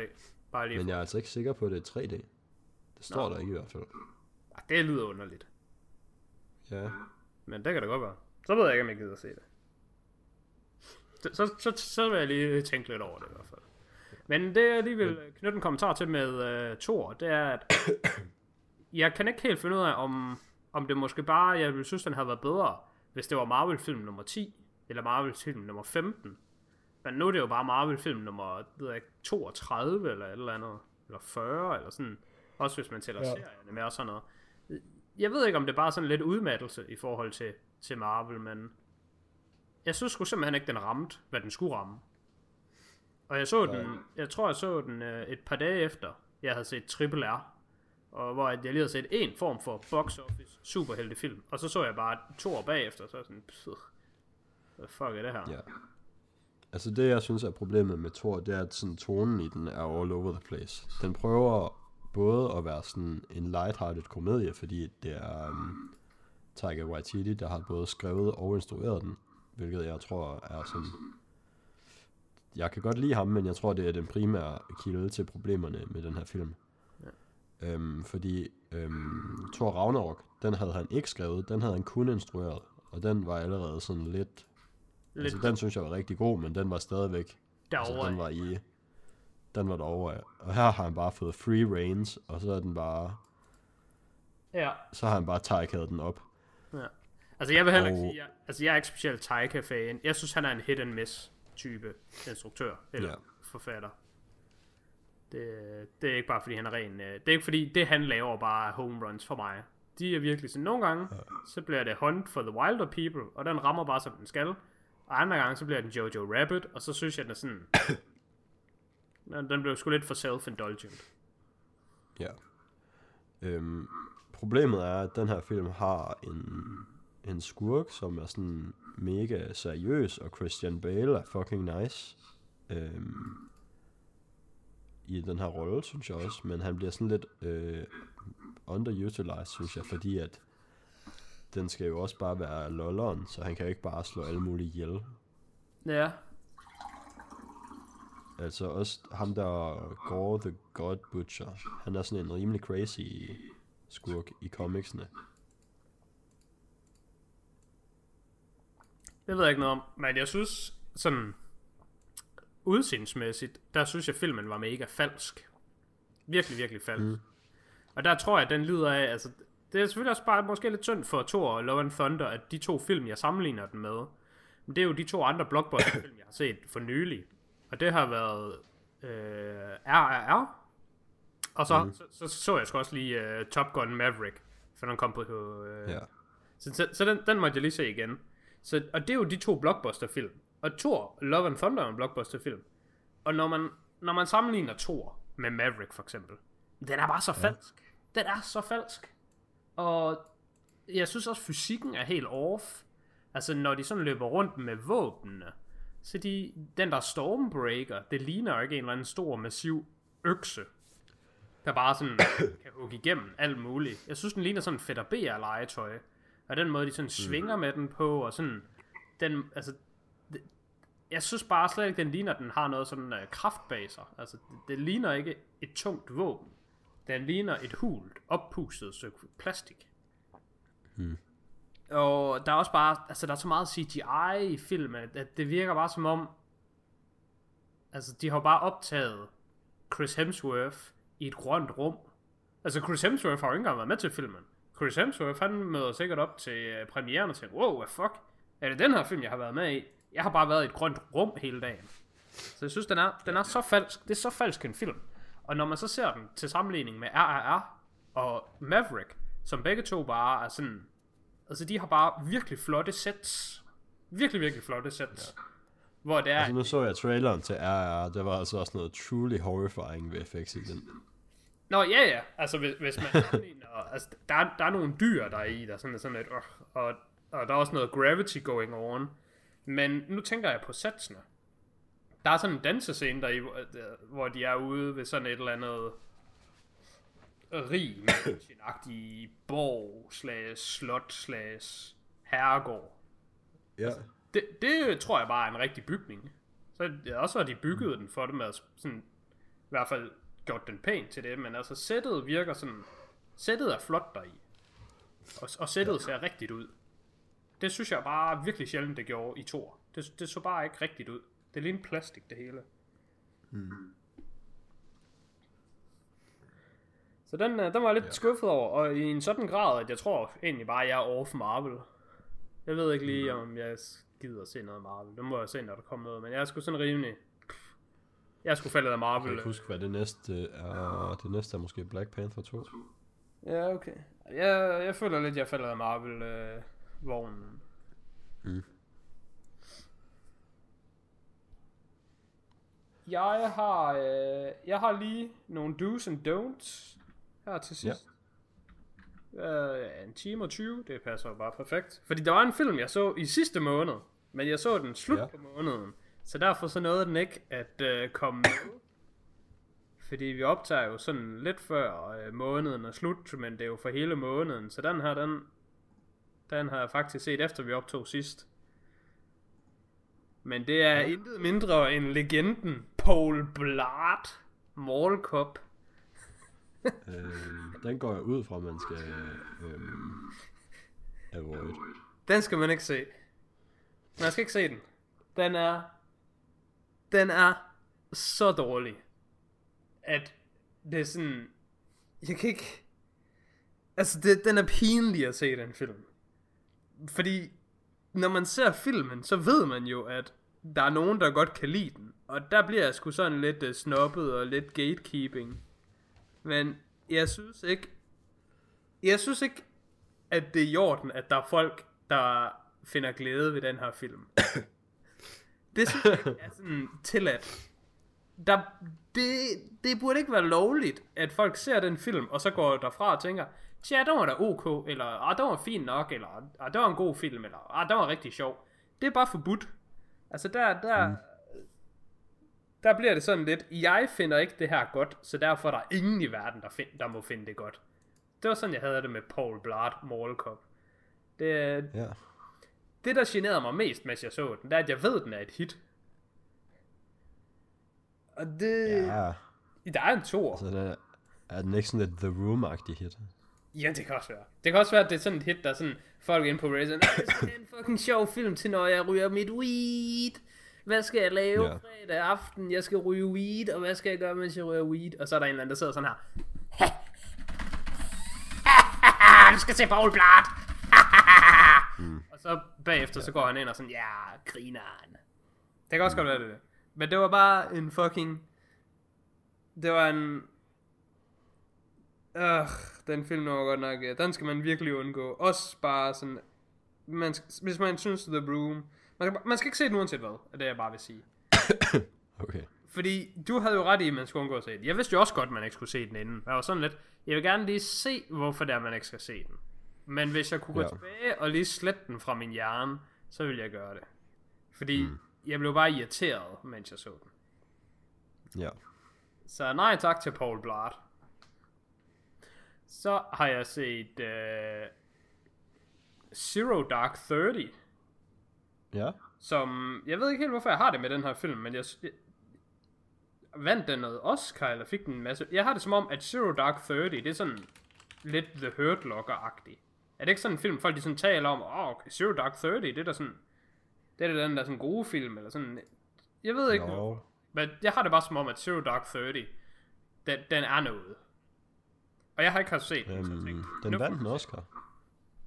Vandt den en Oscar? Ja, for Best Sound Editing. Ah, okay. Ja, det var ikke en af de store. Og så var den nomineret til Best Picture, og Best Actress in a Leading Role, og Best Writing, og Best Achievement in Editing. Okay. Ja, men den har du fået noget så. Jeg har i hvert fald set Så altså, hvis den er nomineret til Best Picture, så er det jo en film, man godt kan have lagt mærke til der i hvert fald. Ja. Og øh, jeg synes faktisk, den var meget god, men der var bare ikke lige sådan noget for mig. Øh, fordi jeg er sgu ret ligeglad med Osama Bin Laden, og det der med at finde ham, og generelt alt sådan noget øh, USA-fis, det er jeg også meget lav på. Men altså, den var godt lavet, og skuespillerne der i var virkelig dygtige. Og øh, der er mange også øh, sådan gode skuespillere, som man godt kan lide. Også bare til sådan nogle små roller. Sådan den sidste tredjedel af filmen, så kommer øh, Joel Edgerton og hvad er det nu, han hedder, Chris, Chris Pratt. De kommer bare lige sådan ja. valsen ind og bare sådan, hey, vi er forresten med i den her film, bare lige 5 minutter. uh, det, det var også sådan meget fedt. Uh, og Mark Strong er med, og Mark Strong, han er jo bare, hver gang Mark Strong er med, så er man sådan, ah, Mark Strong. Det er fucking Mark Strong, det der. Um, han er god. Hvis, uh, hvis, hvis man godt kan lide sådan noget CIA, Intel, uh, USA doing world police stuff og sådan noget. Så er Zero Dark 30 virkelig, virkelig god film. har sådan lidt noget investigation stuff going on, og det, den, det er sådan en film, den, den kan virkelig være god, hvis det er sådan noget, man mm. sætter rigtig meget pris på. Men for mig... Jeg vil synes er fed nok, så. For mig er det sådan noget, jeg sådan... Øh, altså...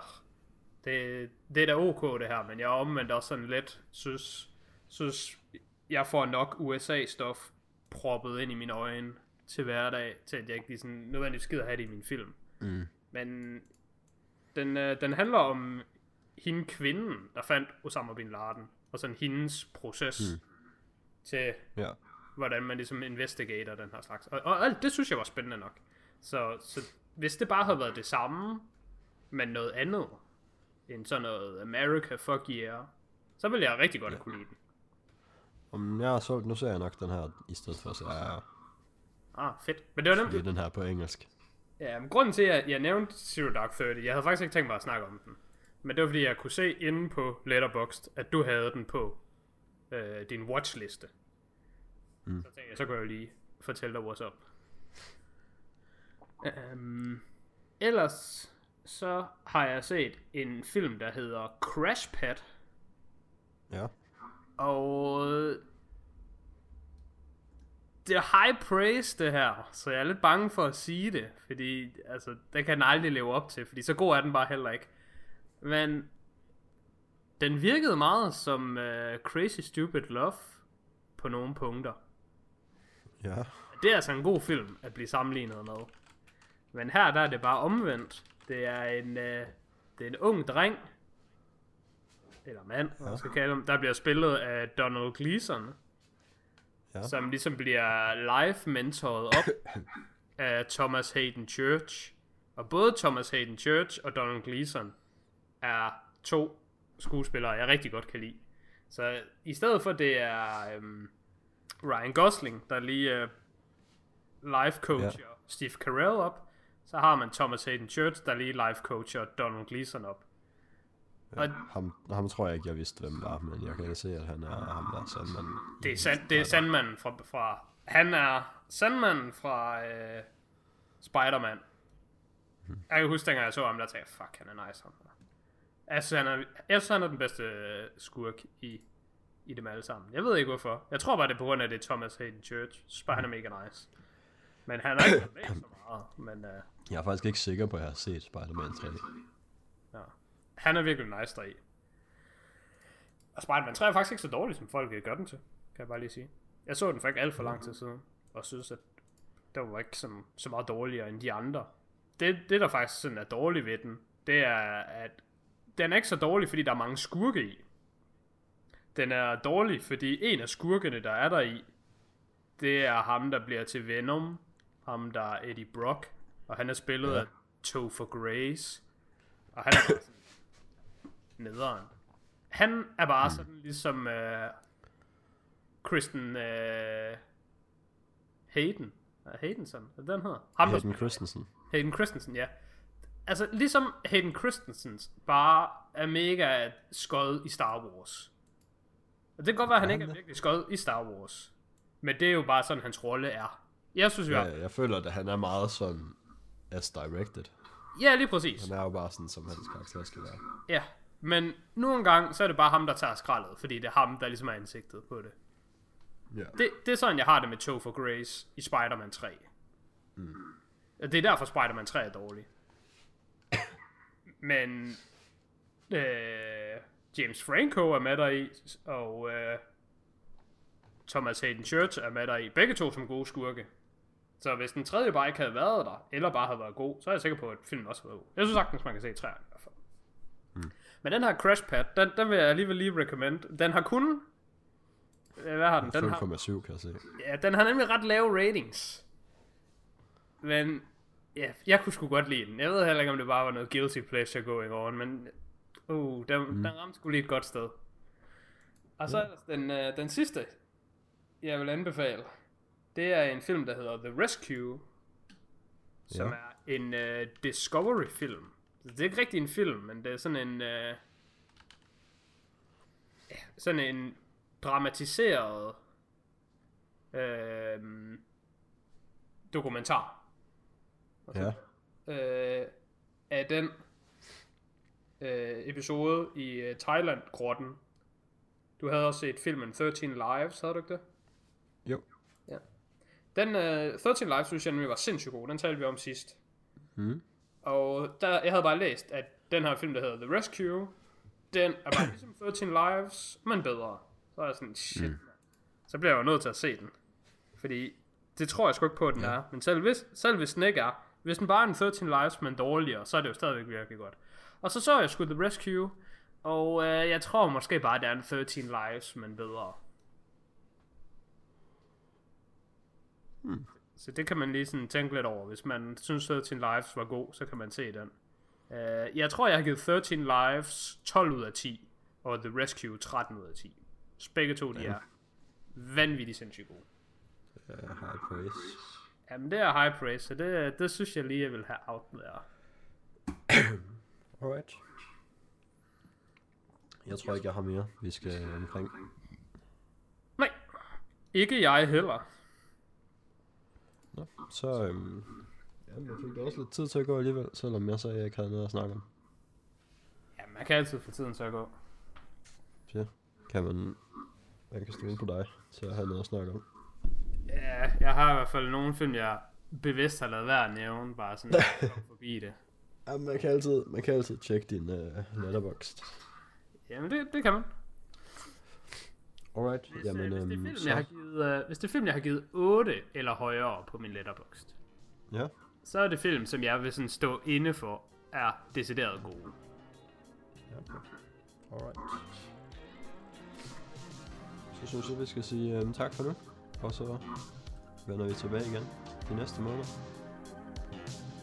Og så vil jeg prøve at se, om jeg kan have set lidt flere film i.